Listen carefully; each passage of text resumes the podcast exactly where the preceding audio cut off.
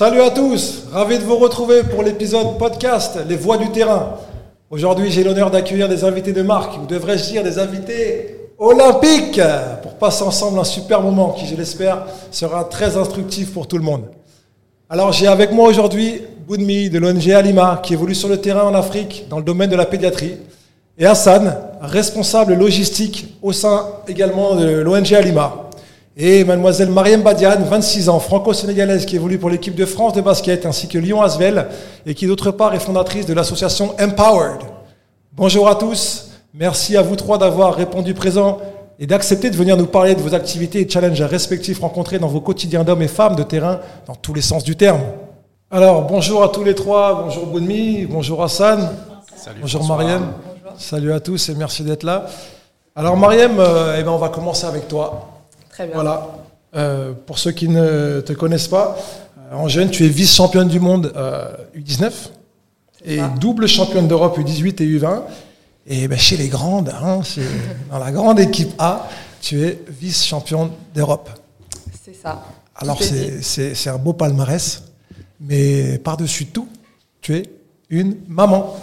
Exactement, maman depuis peu. Donc voilà. D'accord, et eh ben félicitations. Merci beaucoup. Je sais que tu as en parallèle, euh, tu œuvres pour une, belle cause, donc je vais te laisser le soin de nous en parler un petit peu. D'accord. Bah, c'est vrai que justement, comme tu viens de le dire, je suis maman euh, depuis peu.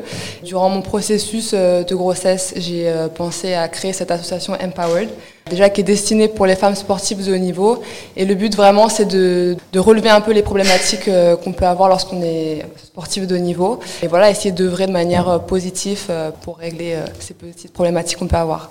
C'est top, c'est top. Parle-nous un petit peu de ces challenges que tu rencontres dans ta carrière sportive, mais aussi euh, bah, du coup de maman. Quelles sont ces problématiques et ces challenges? Parce qu'en tant qu'athlète, tu dois être euh, très euh, compétitive, donc j'imagine qu'il y, a, toujours des petits imprévus ou des, petits obstacles que tu sais, que tu as appris à, surmonter avec, avec toute ton expérience. Bah, tout à fait. Bah, plusieurs problématiques. Bon, là, notamment, euh, celui dont on va parler, c'est la, grossesse, la maternité dans le sport de haut niveau. Euh, c'est vrai que c'est très, très peu fréquent, peut-être même parfois tabou selon les sports. Donc voilà, c'est pour ça aussi qu'on a pensé à créer cette association. Quand on est confronté euh, à ça personnellement, c'est vrai qu'on se rend compte que euh, c'est pas forcément adapté en tant que pour les sportifs de niveau. Donc on essaie de, de trouver des solutions pour ça. Ok, ok. Alors on est dans une, une période olympique tu es une internationale. J'ai envie de dire, tu es une, joueuse olympique, euh, malheureusement. Et heureusement, c'est un petit peu euh, bittersweet, comme on dit. Tu as donné vie. C'est un heureux événement, pour ne pas dire le plus bel événement euh, qu'un être humain puisse espérer avoir sur cette planète. Mais à côté de ça, du coup, tu reviens un peu trop tard pour être sélectionnable aux Jeux Olympiques. Déjà, tu pourras peut-être nous toucher deux mots sur, ton sentiment par rapport à ça. Et puis, je suis intéressé Curieux de savoir qu'est-ce que tu vois au niveau euh, des chances de l'équipe de France euh, bah, dans cette campagne olympique qui devait avoir lieu l'an dernier et qui a été repoussée, euh, comme on le sait tous, du fait de la pandémie. Oui, bah alors déjà, c'est vrai que j'aurais aimé participer à ces Jeux Olympiques parce que quand on est sportif de haut niveau, on a forcément envie d'aller plus loin. J'ai déjà fait les championnats du monde, championnats d'Europe, donc forcément le next step c'était vraiment les Jeux Olympiques. Après, je peux pas dire que je suis malheureuse parce que c'était vraiment pour, euh, pour une bonne cause, mais euh, je suis contente aussi parce que ça me donne vraiment euh, un autre challenge qui est de revenir après euh, une grossesse. Je pense que c'est vraiment ancré dans la tête des gens que c'est difficile de revenir, que voilà, on a des modifications de notre corps pendant cette période de maternité, tout ça. Donc moi vraiment, je le prends comme un challenge, un nouvel objectif et ça stimule vraiment pour revenir. Et voilà, j'espère être présente pour les prochains Jeux. Euh, à domicile À domicile, c'est vraiment mon objectif en tout cas et, euh, et, je vais tout faire pour ça. Eh ben, on te souhaite euh, vraiment d'y arriver. En tout cas, félicitations à nouveau. Pars pas très loin parce qu'on va continuer le tour de table. Ok. Et tu vas être très rapidement rappelé à l'honneur. Ok. Alors, honneur aux dames, bien évidemment. Euh, Boudmi, je voudrais un petit peu que tu nous présentes tes activités et ton corps de métier au sein de l'ONG Alima et que tu nous décrives en quelques mots un petit peu ton parcours et, quelles sont tes activités euh, au, sein de cette ONG. Euh, je suis Boumi Adem, je suis euh, médecin pédiatre réanimatrice. née au Nigeria à Lagos, j'ai fait mes études en médecine là-bas au Nigeria et puis je suis allée aux États-Unis faire mes formations de spécialisation en pédiatrie, réanimation et soins intensifs en pédiatrie. je suis rentrée au Nigeria après 10 ans parce que j'étais passionnée par l'Afrique. Et puis après, j'ai fait euh, un séjour en France pour faire un master en santé publique et pour apprendre la langue. Euh, et c'est là où j'ai entendu parler d'Alima et le beau travail qu'ils font. Et ils m'ont embauché pour rejoindre leur belle équipe. J'étais ravie euh, de rejoindre l'équipe. Et maintenant, ce que je fais, c'est je interviens au sein d'Alima. je travaille sur les différents projets dans les 12 pays là où on intervient en Afrique subsaharienne. Je soigne avec les équipes sur le terrain, gravement malades. Je forme les équipes euh, sur le terrain, comment le faire de mieux en mieux, euh, les soins des enfants critiquement malades. Et, je fais des recommandations pour l'amélioration de la qualité des soins. En même temps, je garde euh, un œil stratégique sur tous les projets pour voir comment ensemble améliorer la qualité des soins qu'on donne aux enfants gravement malades en Afrique. Ok, ok, ok. Eh ben, écoute, c'est vachement intéressant. Garde-nous-en parce qu'on va continuer euh, un peu plus tard dans Total, mais j'aimerais également présenter, donner la parole à Hassan, donc responsable de logistique au sein d'Alima. Présente-toi et puis explique-nous en quelques mots euh, en quoi ça consiste et quels sont un petit peu tes challenges à toi aussi et tes tâches euh, au quotidien. Ok, merci François. Oui, moi, alors Hassan, j'ai grandi dans le sud de la France, je suis marocain, je fais de l'humanitaire depuis euh, maintenant. J'ai commencé, j'ai été formé dans un institut qui s'appelle Bioforce à Lyon aussi. Il existe également à Dakar. J'ai rejoint Alima il y a à peu près euh, deux ans maintenant. L'appétence pour le secteur médical, bien entendu, mais encore plus pour ce que fait Alima. Ça fait un moment que je les suis, en fait, depuis leur création à peu près en 2009, une ONG qui, au reflet de cette citation de Confucius, euh, celle de donner un filet à un pêcheur plutôt que de lui donner euh, du poisson et qu'il apprenne à pêcher par lui-même. Euh, voilà, ça, ça a été ma grosse motivation ici au sein d'Alima, de venir au sein d'Alima, et parce qu'on est 97% de staff africain issus des pays où on opère. Voilà, il a avoir la connaissance du terrain, c'est quelque chose de super important. Alors la logistique, qu'est-ce que c'est? C'est euh, essentiellement, enfin beaucoup de transport, achat de médicaments, matériel médical et la distribution sur le terrain qui, sont, qui voilà, c'est le plus gros challenge, faire acheminer euh, l'aide. C'est également la mise en place sur le terrain, donc euh, lorsqu'on identifie des besoins, euh, généralement c'est des terrains qui sont plutôt isolés, avec des accès très très difficiles, où on, a du mal à trouver euh, du matériel sur place, et ça va de la réhabilitation de centres de santé à, l'acheminement, comme je le disais, hein, d'intrants médicaux, matériels médicaux, de la formation également sur place. Alima, c'est une ONG urgentiste, donc on nous demande d'être prêts et pour pouvoir euh, apporter une réponse euh, immédiate. Voilà, là, il y a la, gestion du temps, la pression euh, qu'il faut savoir surmonter et puis voir même de temps en temps, bah, c'est ce qui nous motive, je dirais. Ok, ok. Bah, écoute, c'est bien que tu parles de gestion de temps et de pression à surmonter parce que ça nous ramène un petit peu au sport. Au sport, en général, on est timé. Il faut vaincre l'adversaire dans un temps imparti, et puis il y a la pression, il y a les supporters, il y a le track, il y a tout un tas de choses. Donc déjà bravo, bravo à, vous trois, parce que vous êtes des champions.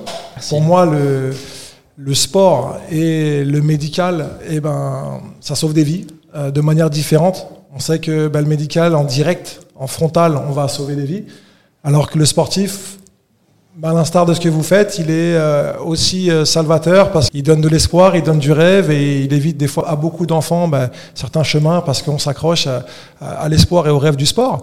Donc j'ai envie de faire un parallèle à ça et, surtout vous poser d'autres questions quant à bah, quelles sont euh, certaines dates clés, certains projets phares, certaines épreuves et certains obstacles que vous avez pu rencontrer et surmonter parce que je le répète, sur le terrain, c'est euh, bah, vous êtes main dans la main. On parle de Jeux Olympiques, on parle de, de l'Olympisme, on parle de pas mal de choses pour le sport. C'est intéressant de voir aussi euh, ce qui se passe en Afrique, de fédérer et de s'unir.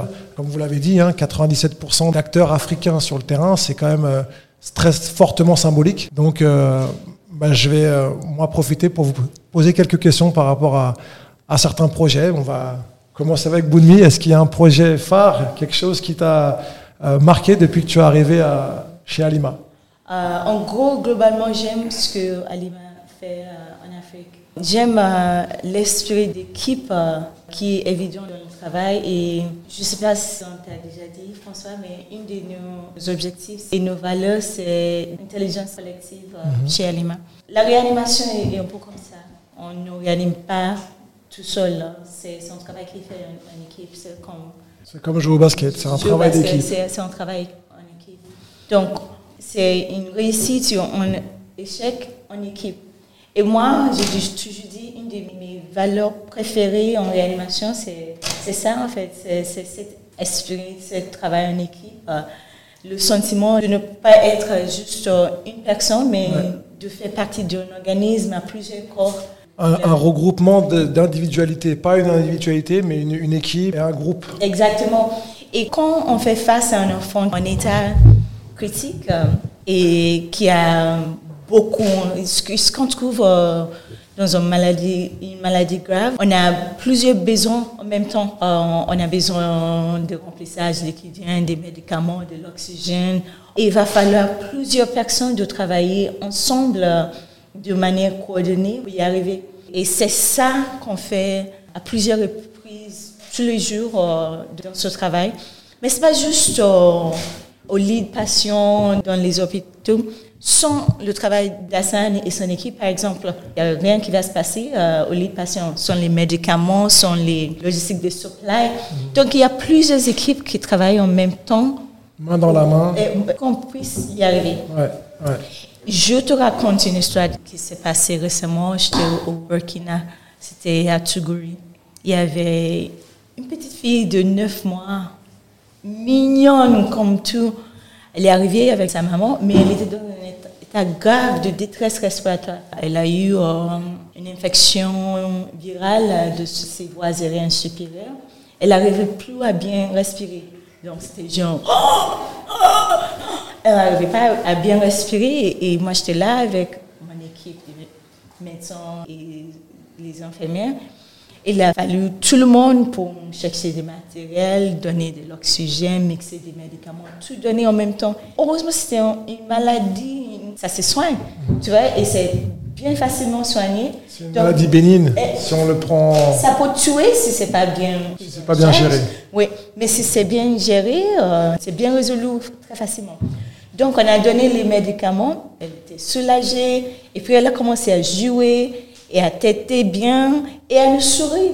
Et ça fait énormément de bien. C'est une victoire, ça. Oui, à l'équipe et tout le monde, on s'est félicité parce que le sentiment d'avoir bien fait son travail, c'est beau. Et donc, ce genre de choses, ça me touche tout le temps. À chaque fois que je suis sur le terrain, c'est ce genre de travail qui, me plaît. C'est ce qui est beau, effectivement. C'est ces victoires que vous arrivez à, à obtenir collectivement en faisant des efforts et en vous battant et en allant au bout de, vos convictions pour, euh, pour pouvoir sauver ces enfants. Mariam, ça te, te parle, toi, j'imagine. Maman, sportive, la victoire, tu la connais, euh, l'effort, tu le connais.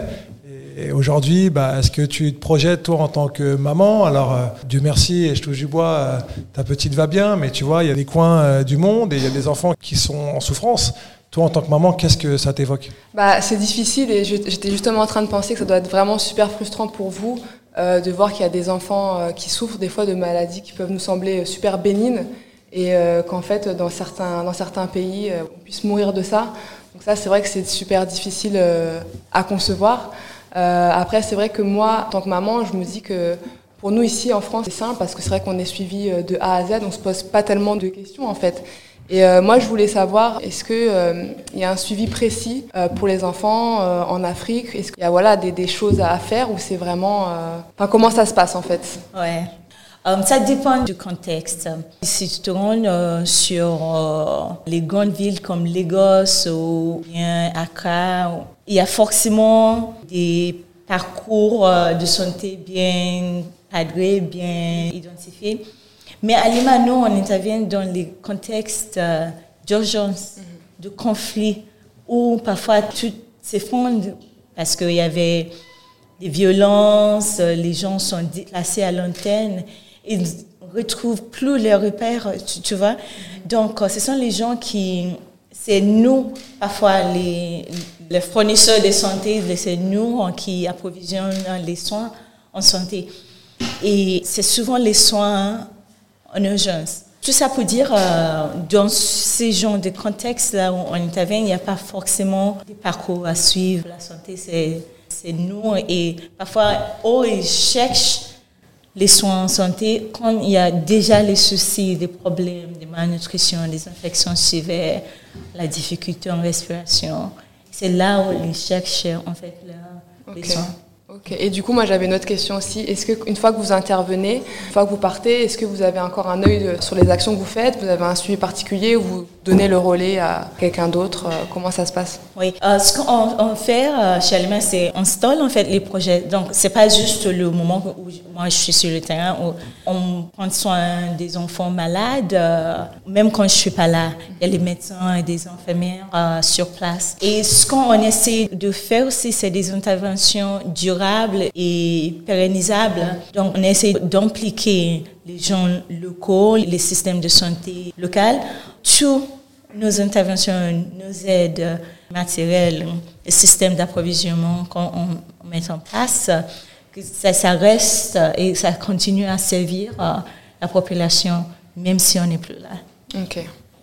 Hassan, est-ce que euh, toi, en tant que champion également sur le terrain, tu aurais une anecdote à nous partager qui te rappelle un petit peu euh, ben, le monde du sport, de par son aspect physique ou de son aspect euh, fatigant mentalement ou nerveusement ou, tout simplement dans une, réussite assez forte en termes de challenge? Si, bah, les challenges, ils manquent pas. J'imagine. Bah, je prends l'exemple de la crise Covid, pandémie. Bah, voilà, ça a été un petit peu. Là, ça m'a fait penser aux arènes un petit peu, dans le sens où euh, les transports, hein, là, je reviens à quasiment un an, hein, les transports étaient totalement annulés partout, il n'y avait pas un vol. bloqué, Je pense que nous, on se déplaçait difficilement grâce à, au vol des Nations Unies. Donc il y a une agence qui s'appelle UNAS. Pour donner un ordre de temps, Dakar, euh, Rome, j'ai dû aller sur un colloque sur place. Ça m'a pris quatre jours et j'ai traversé quatre pays. Et le challenge le plus énorme, immédiatement, très immédiatement, au sein d'Alima, euh, les médecins, les spécialistes ont compris que l'oxygène allait être un énorme challenge. D'habitude, on se fournit auprès de nos collègues de Médecins sans frontières Supply donc c'est la section de Médecins sans frontières en Belgique qui a une centrale d'achat et on achète chez eux euh, habituellement. Mais voilà, donc euh, les premières euh, mesures sont tombées des gouvernements, je parle en, Europe, à savoir interdiction de sortir le matériel de protection, interdiction de sortir les concentrateurs d'oxygène d'Europe. Et, donc là, ça a été fait par décret, hein, littéralement. On s'est retrouvé totalement démunis.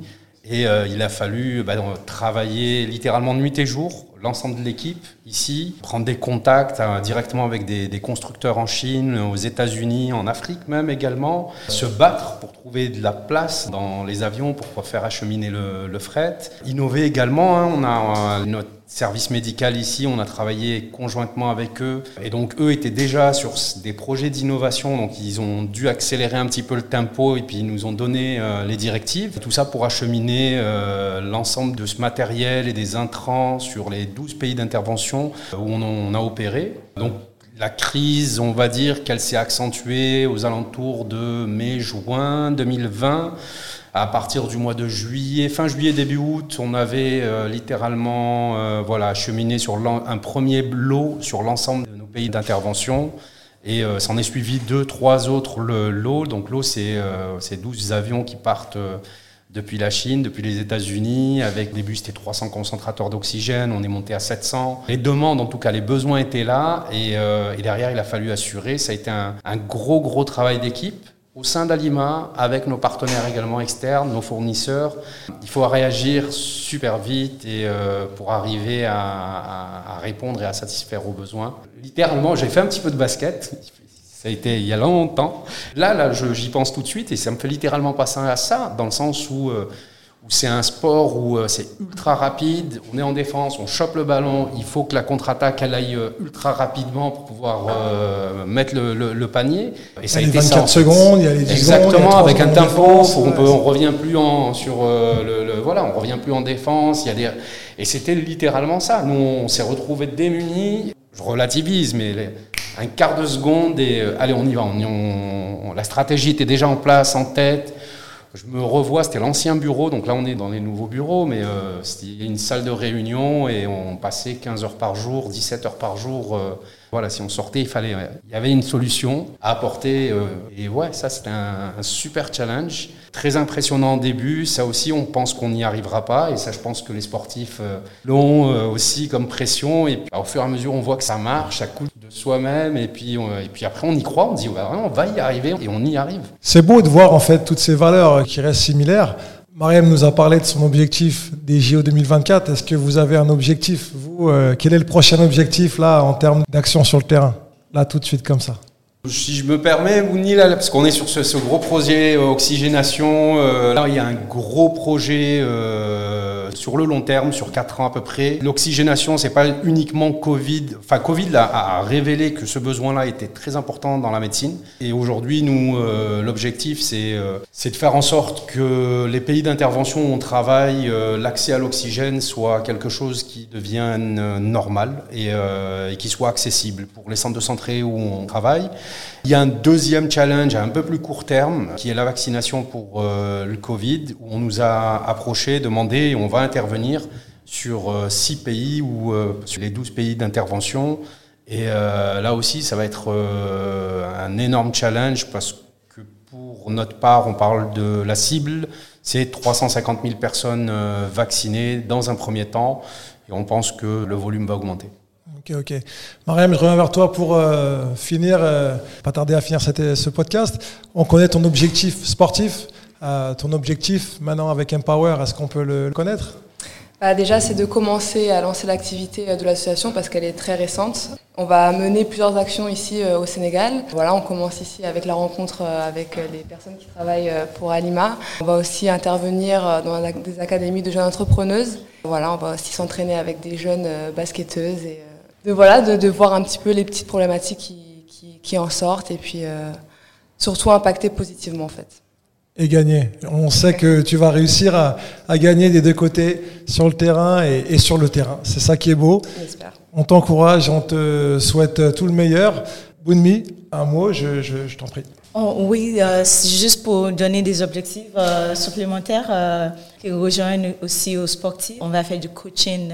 c'est important pour réussir et pour améliorer sa pratique, il faut du coaching. Et ce qu'on va faire prochainement en juillet, c'est de rassembler des médecins des infirmiers de projet dans la région Ouest Afrique et Afrique centrale pour faire des formations, une dizaine de jours de formations au Tchad. Euh, sur les problèmes euh, principaux euh, dans les soins intensifs et les soins critiques des enfants gravement malades.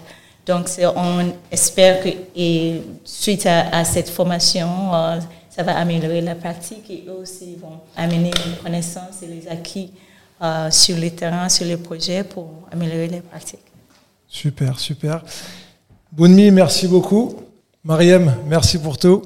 Hassan, change rien. Ben, merci à vous. Vous êtes des champions. C'était un plaisir et un honneur d'être avec vous autour de cette table.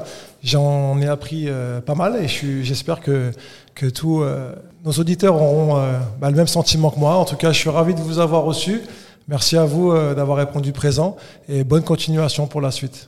Merci, François. Merci, merci, à, merci à vous tous. Ciao, ciao. Voilà, les voix du terrain, c'est terminé. Mariem, Hassan et Boulmi, un grand merci. Et moi, je vous retrouve très vite avec de nouveaux invités. Ciao